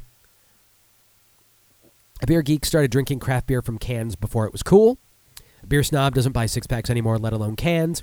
Only corked, wax topped old ales aged in Lagavulin barrels. And I see a lot of that. Too. That, that goes to the white whales again, where a lot of the white whales are caked corged, or er, caked, caked, caged and corked. Wow. Well, if they were if they were caked and corked, okay, that might be a little bit different. Because I mean, you know, wax is difficult to get off uh, get off bottles, but cake, oof, just unwrap the cake, eat the cake, and then uncap the you know pull, pull out the cork. That sounds delicious. Cake and beer. I think that goes together. I, mind you, I'm more of a pie person. Not as big a fan of cake. It's got to be the right cake. Um, oh, Dennis tried an IPA in Florida this past week. Oh, once. Um, Tequila says some IPAs are okay, double IPAs no. And you know, it's kind of weird. Some double IPAs, I think, might be more palatable to people that aren't as into IPAs just because of the uh, the malt forwardness of some of them. It, it, depends. It depends which one. Some of them are just pure hot bombs. Some of them are a lot more malty than you'd expect. But I'm, I'm very proud of Dennis that he tried an IPA. Dennis, what, what do you remember? What IPA it was? Um, was it was it something from Sweetwater? I'm assuming it probably was, given that uh, that menu you posted and that uh, oh goddamn that one milk stout that you had. Ooh, I, I'm I'm slowly getting myself like hardcore not hardcore.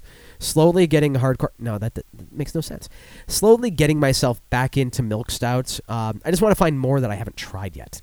Uh, I know the ones that I like. I like Left Hand. I like uh, Keegan, but I, I, gotta find more. That's why I hopped at the chance to get those Belching Beaver ones because those are very highly rated, and I would love to try a good milk stout every so often. Uh, ah, Dennis can't remember honestly. He said it was a shitty one. Boo. let's see what else we got here. Number seven. A beer geek usually doesn't make a big deal out of glassware, and that is true. I, I typically don't. I got called out for it on my uh, on my YouTube channel when I was uh, you know drinking beers out of my ABV uh, shaker pints. But you know what? Sometimes that's the glass at hand. You know, typically now I drink out of my Garden State Brewfest, um, kind of like the tulip chalice kind of thing, or my my Stone um, 16 ouncers. But sometimes I'll just drink the Oculto out of the bottle, like right now. But I find more and more I'm actually drinking out of the glass. I enjoy the beer better that way. Um, I don't think that turns me snobbish because I'm not particularly, you know, picky about which glassware I'm drinking it out of. Just you know, as long as it's glassware, and not the bottle. Uh, drinking IPAs from red plastic cups at a barbecue doesn't phase her. A beer snob will throw an absolute tantrum if she's ever served beer from a mason jar. You know what? I have no problem drinking beer from a mason jar. I don't know. I something about drinking beer out of a red plastic cup. I I don't I don't like drinking anything out of a red plastic cup. It just some something feels wrong about it. Isn't that like a, a Toby Keith song or something? Um Oh, okay. Uh, Dennis says Judge might remember he and him got the same thing. Marianne still can't stomach IPAs, and some people can't. But Mitch, Mitch is uh, Mitch is a convert. Mitch likes them. Uh, Tequila says, "Oculto, do you like it? It's on sale at the supermarket." You know what? On sale, I would say, go for it. It's actually not too bad. Um, there there is a nice sweetness to it. Uh, let me actually take a sip so I can try and evaluate straight on here. There's there's a nice sweetness to it. It's still very clearly an American adjunct lager, but the blue agave I think helps it. I don't know if I'm really picking up much of the you know tequila barrel stave thing off of it, and, and that seems to be what happens a lot with um, the crafty beers that are aged. They don't actually barrel age them; they will age them on the barrel staves. But this one, for I'm, trying to remember how much I paid for this. I I maybe I think I maybe paid ten bucks for a six pack probably a bit too much for it. I probably would have been a little bit happier paying maybe eight bucks for it. But um, if it's on sale for like around maybe eight bucks or so, even less, I'd say go for it just to even try it. Um, it's definitely drinkable. It's mm, is it something I would get again? Maybe. I would. I would. I would have to. It, it's very much a summer beer. Very much a summer beer. I would take something like this over Corona. Um, in terms of like a summer Mexican feeling kind of beer. Oh, a 12 pack for 10.99? Dude, do it. Yeah, mine was a 6 pack for like 10 bucks. Shit. Yeah. 12 pack for 10.99 that is, that is a good deal. Because even even if it's, you know, not mind-blowing to you, it's still totally worth that price there. And you know, as the summer weather kicks in, this is a great beer for that, you know, after you mow the lawn or whatnot. So can't complain about that too much. Uh, let's see. Uh, number eight. A beer snob drinks to critique. Every beer must be evaluated and scored on color, clarity, mouthfeel, and taste, then immediately shared on ratebeer.com. I'm not a beer snob in that respect because a beer geek sometimes forgets the name of that amazing barley wine she just drank, but will totally drink it again.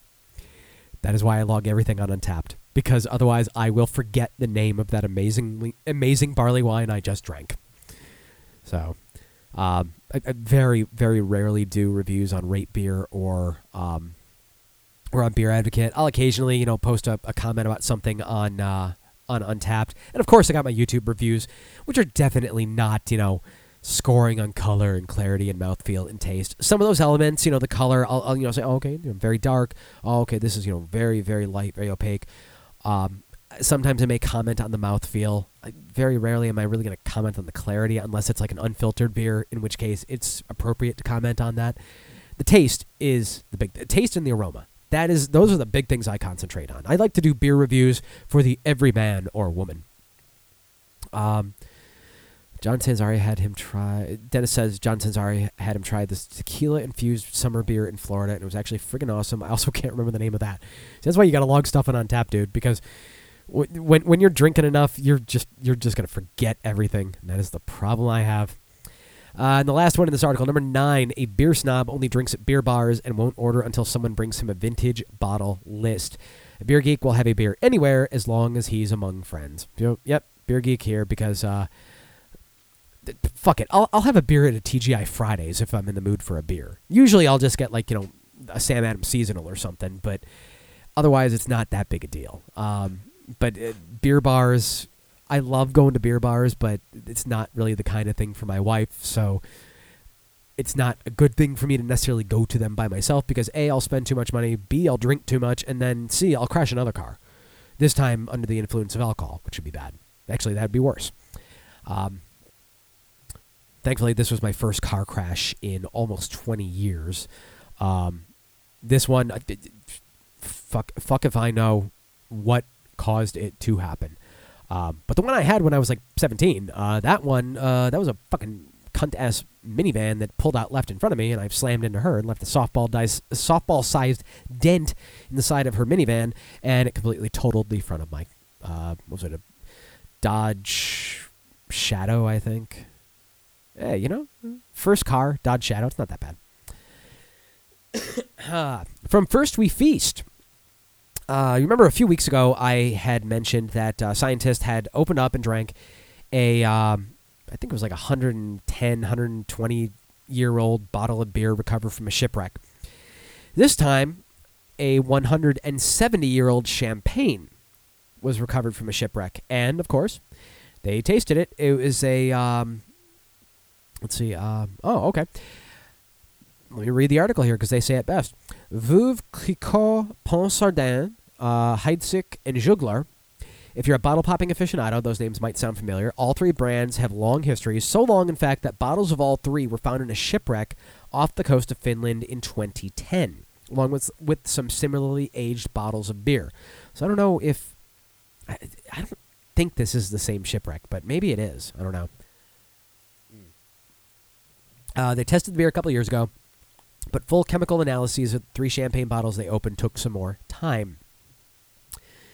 So, um, they revealed some interesting things about what happened to the champagne while it was in the shipwreck.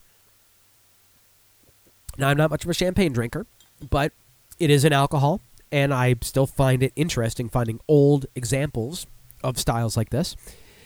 So they say the shipwreck provided near perfect aging conditions, including temperature stability, coldness, and darkness. That's got to be, you know, good for it. You know, provided the bottles don't uh, don't leak or anything like that. Uh, the 170 year old champagne only boasted a 9% ABV, while modern champagnes are around 12. The ancient champagne was most likely sweetened with grape syrup. Traces of chemicals from wood as well as iron from nails indicate this champagne was likely aged in wood barrels. While the champagne had low levels of acetic acid, which in- indicates spoilage, it had unfortunately lost most of its carbon dioxide during its long stay under the sea. Although aging champagnes and wines often makes them better, sometimes too much age is not a good thing. So, technically, there was not a whole lot of spoilage going on here, but the years just depleted the uh, the CO two in them, and you're not you're obviously not getting a uh, a prime example anymore. Uh let's see. So they ask, how does it taste? Key words that tasters used to describe the initial taste of the ancient champagne were, and these are daring individuals, animal notes, wet hair, reduction, and cheesy. But as with any wine, swirling opens up a wider range of flavors via oxygenation. The research team wrote that upon swirling the wine in the glass to oxygenate it, the aroma became far more pleasant. The main aroma is described as, and I don't even know this word, impurimatic, grilled, spicy, smoky, and leathery, together with fruity and floral notes. That definitely sounds more drinkable. While cheese and wine might go together, no one wants a cha- uh, champagne that tastes like cheese. And uh, people actually, um, in an auction, purchased 11 of the bottles from this shipwreck for $156,000 in 2012. So the fact that they are still drinkable to some respect, um, that is pretty damn impressive there.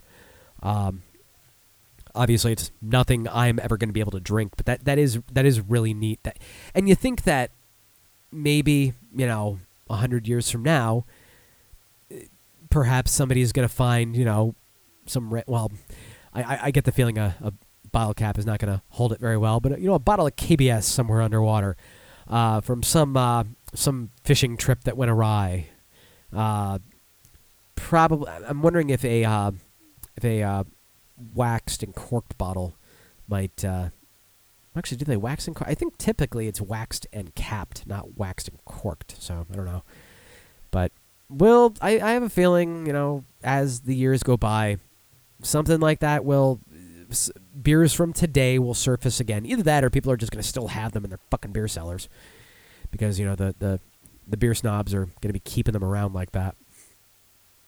Uh, oh, excuse me, Jesus Christ, throat's getting dry. I need to uh, drink more Oculto. Uh, why do I get NHL? Still getting NHL alerts.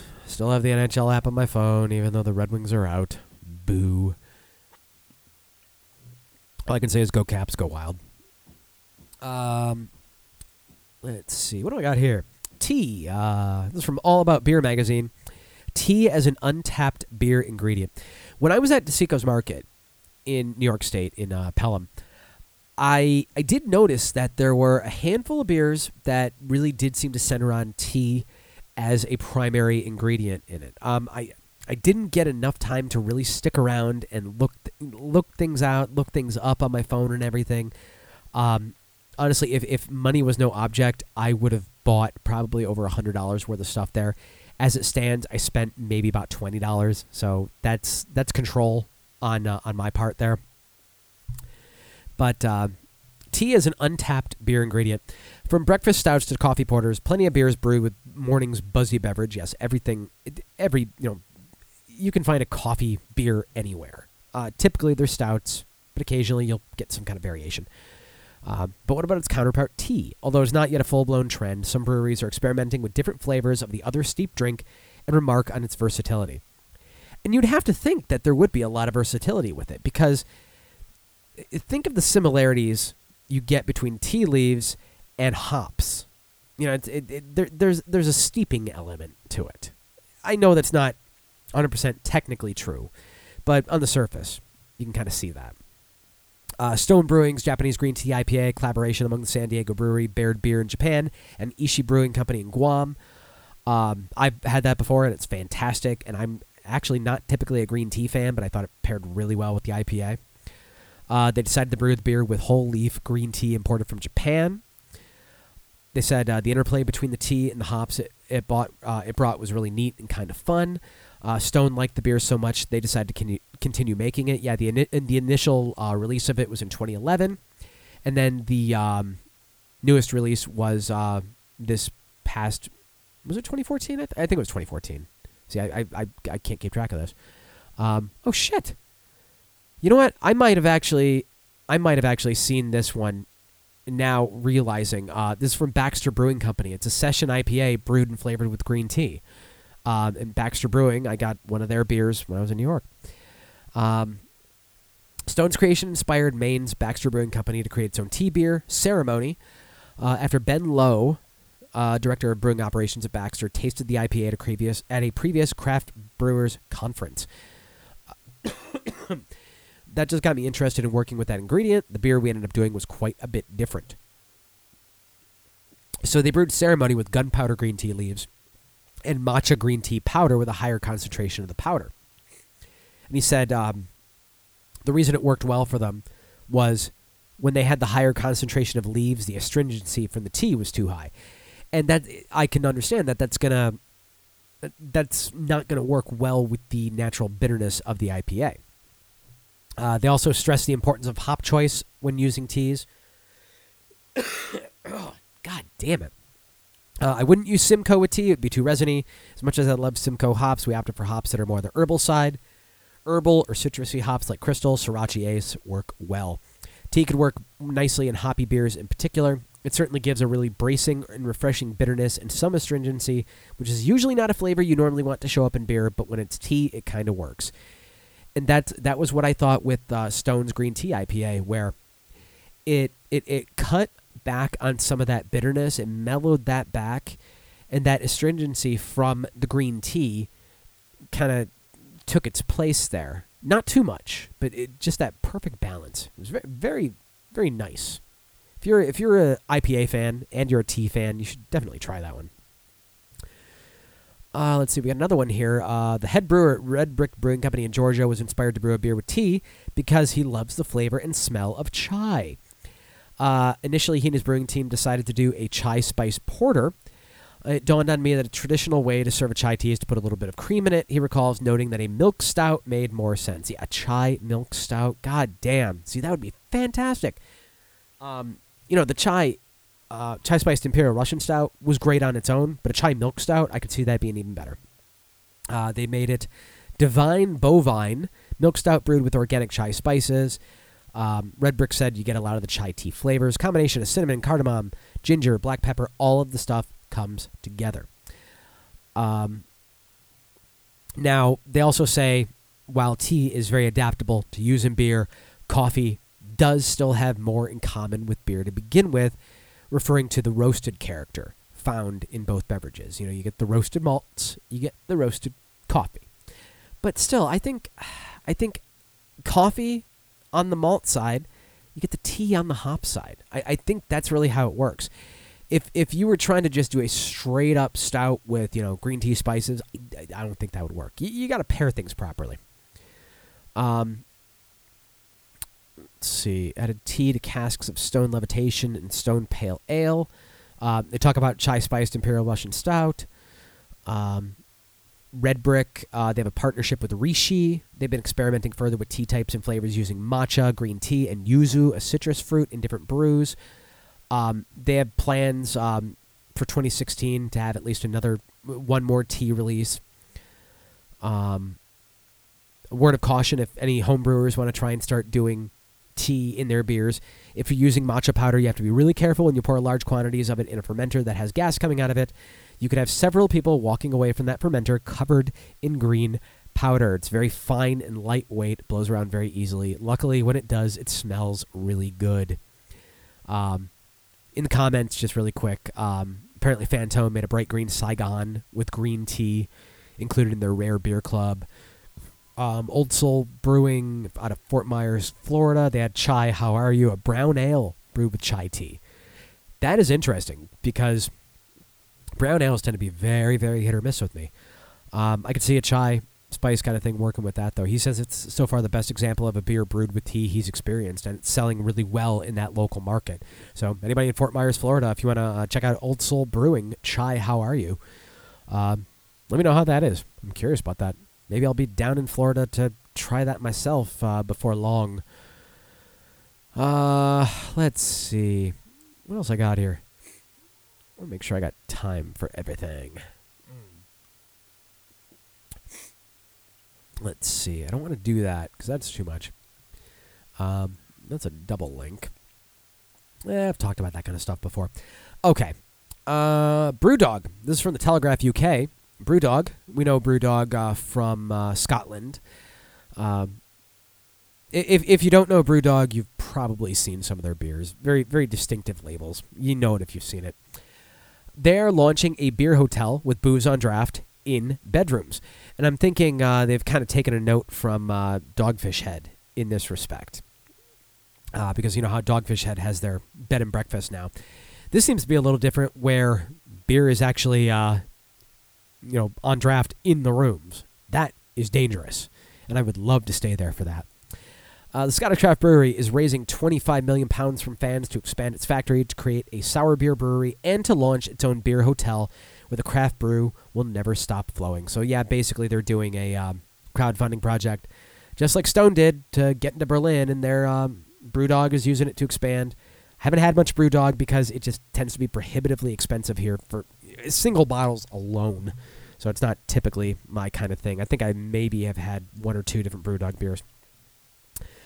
Uh, it's bringing back its hugely successful Equity for Punks scheme, which has already helped the company to raise seven million pounds from BrewDog drinkers.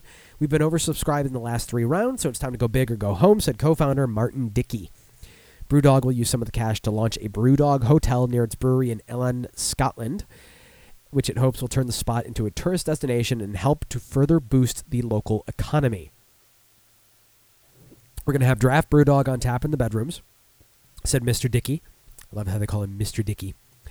Uh, we would love to have somewhere for people who visit us to stay, as we're quite out of the way up here. This is something we've been thinking about for a while. Uh, the company is planning to build a 300 hectoliter brewery next to its original brewery to help it meet global demand. A distillery will also be installed on the site, creating craft spirits. Around 7 million pounds will be spent on launching between 15 and 20 Brewdog bars across the UK. Holy shit. Which would double the size of its current portfolio. I didn't even realize they had that many already. They're bigger than I realized. Eh, guess, guess that, you know, shows what happens when I don't necessarily pay attention to it across the pond.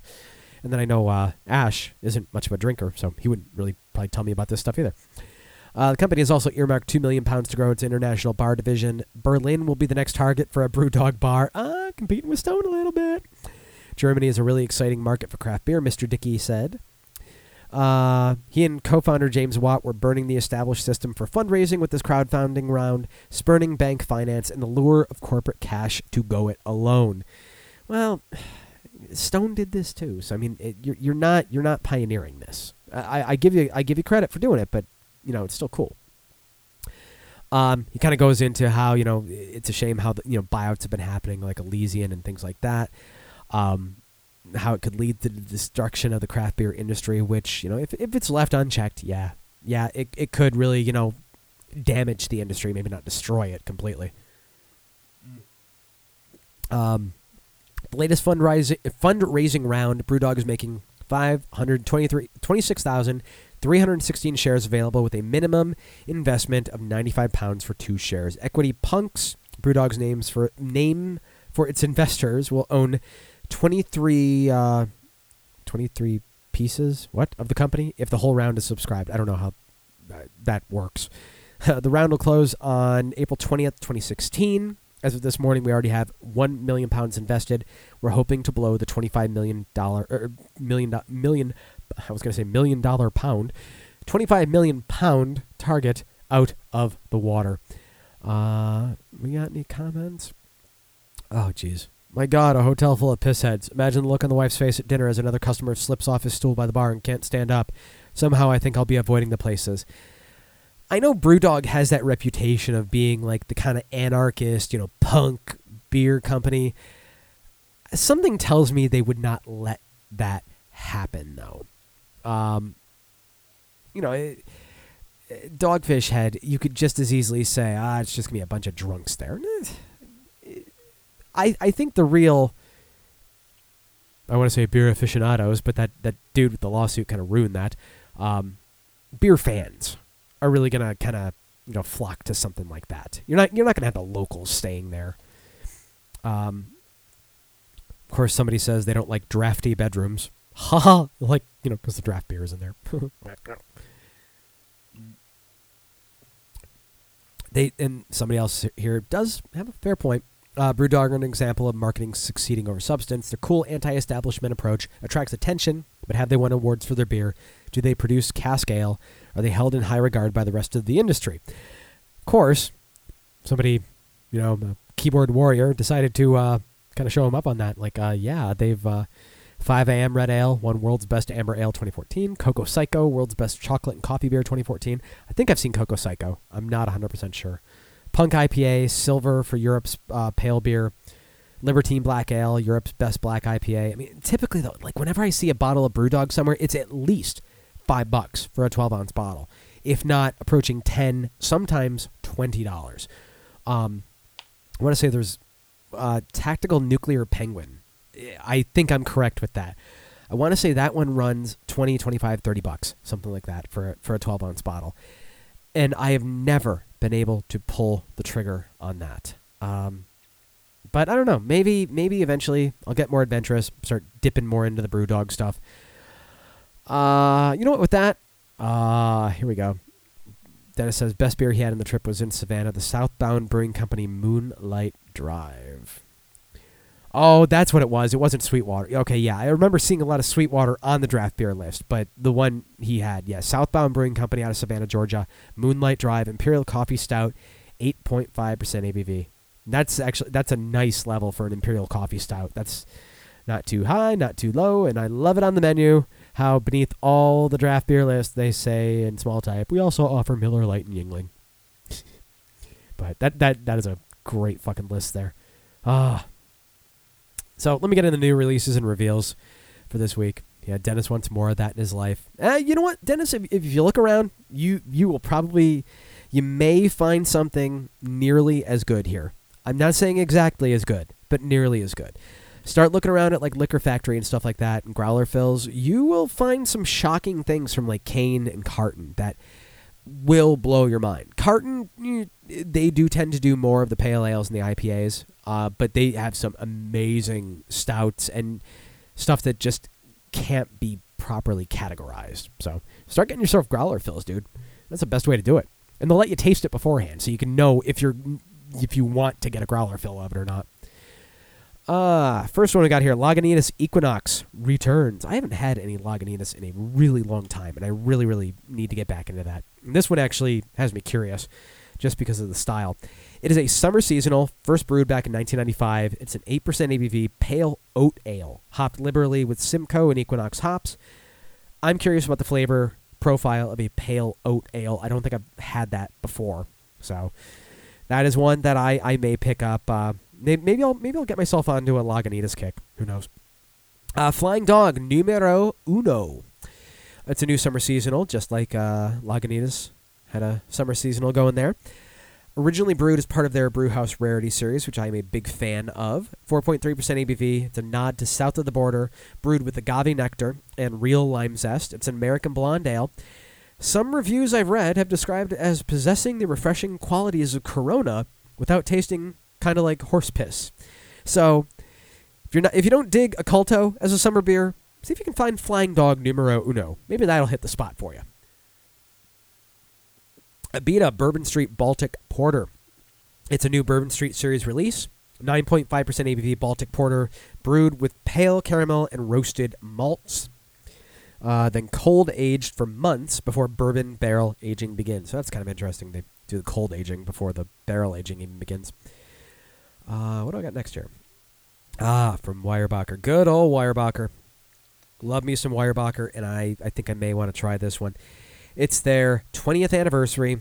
It's a Belgian style dark ale brewed with coriander and star anise to celebrate Weyerbacher's 20th anniversary.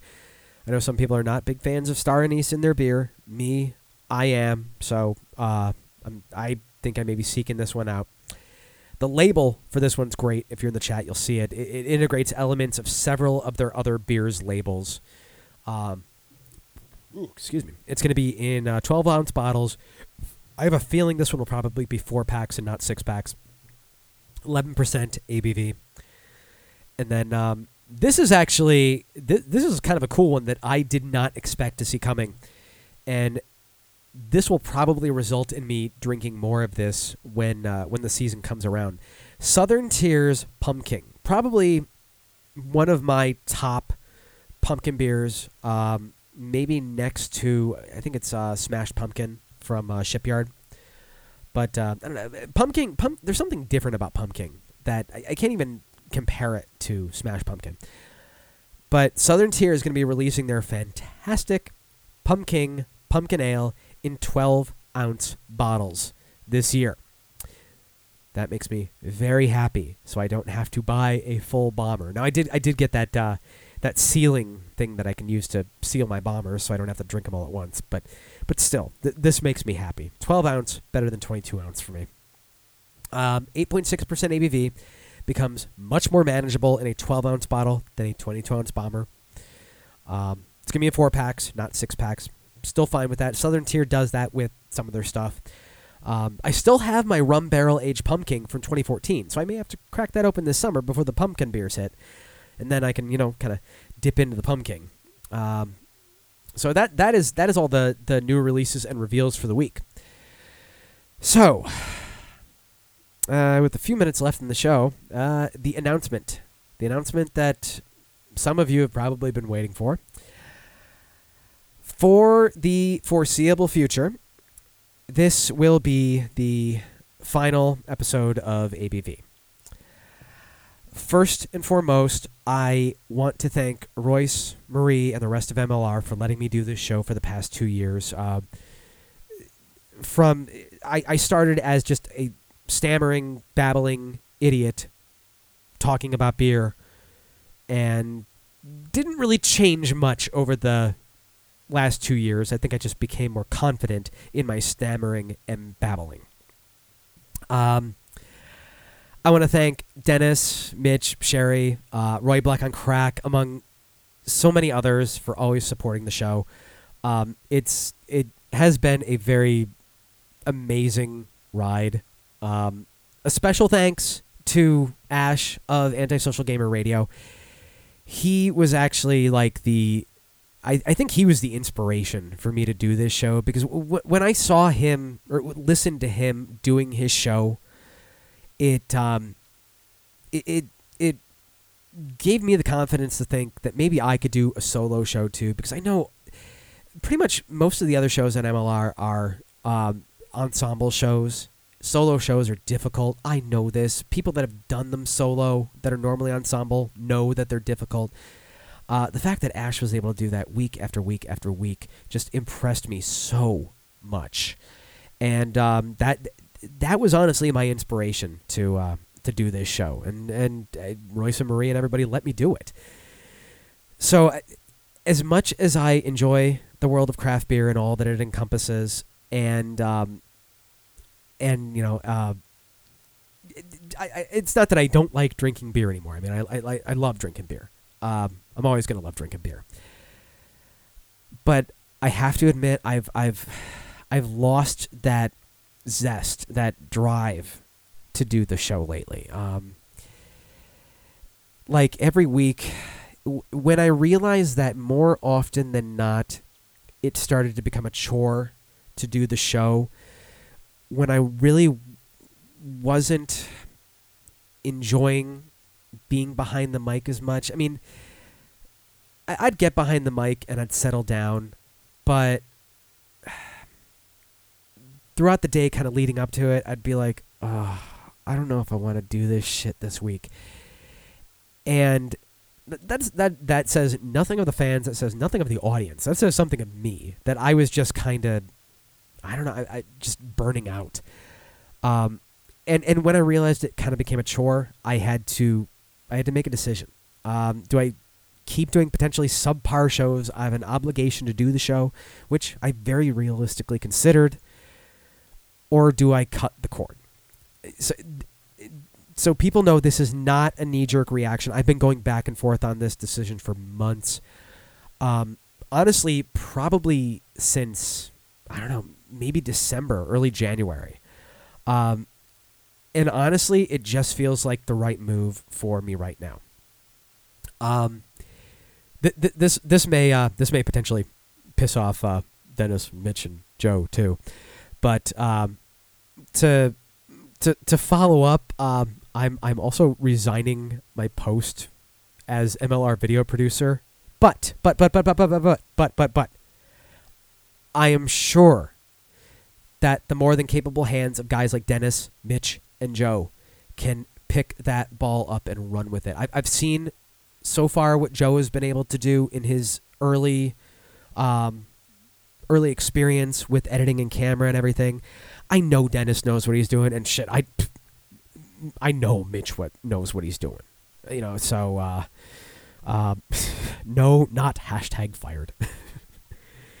Mitch keeping with it right there. Um, yeah, so uh, if you guys want to pick that ball up and run with it, if you need any of the slate materials and shit like that from me, uh, go for it. Um, for the time being, the YouTube channel is going to remain. I'm still going to keep doing reviews because that is ultimately a less time intensive thing. Um, that takes up what amounts to probably about 10 minutes of my week, whereas this is two hours plus the show prep. Um, it's two hours I could be helping my wife with the kids, and Tuesday nights get kind of squirrely sometimes, especially when the kids are sick and stuff like that. Um, so I'm, I'm still going to do those reviews. I, I should at least still be doing them every Saturday. Um, the Facebook page and Twitter, I'm going to stay, I'm going to keep those up for all the booze related shenanigans. And maybe, maybe someday, ABV will be back on the internet airwaves, but for now, this is something I need to do. Um, at least some good news amongst my being sick and my car getting totaled and everything. Our uh, our old house, it looks like it may finally be selling in the short sale. So uh, now we're concentrating on saving money, and I got a lot of video shoots coming up. So I'm going to be dedicating a lot of time to that too. So uh, uh this it, it has been very fun. If you had told me five years ago that I'd be doing an internet radio show, I would have laughed in your fucking face because I am the most timid, shy piece of shit, and you guys know that. But um, I love all you. It it has been great. Um, keep track of me on Untappd. Keep track of me on Twitter. In fact, I'll I'll uh, I'll kind of give out all those things here to kind of end uh, end the show up here. Uh, the Facebook group, which will remain, uh, the page that may that may get nuked. I don't know yet, but um, pay, the group is staying up. Uh, Facebook.com slash groups slash alcohol by volume. And of course, the black guy is late. Jesus. I love you, J5. Uh, Facebook.com slash group slash alcohol by volume. Uh, Twitter at EDICIUS at Odysseus and at ABV underscore podcast. Um, I don't know. I may end up changing that to ABV underscore YouTube. I don't know. I will see what happens with that. Untappd, I'm still alcohol by volume, all one word. Um, uh oh. J5 says if I'm leaving MLR, the uh, blacks are going to riot. They're already rioting. So, status quo, right? Got to end it with some racism, right? Ugh.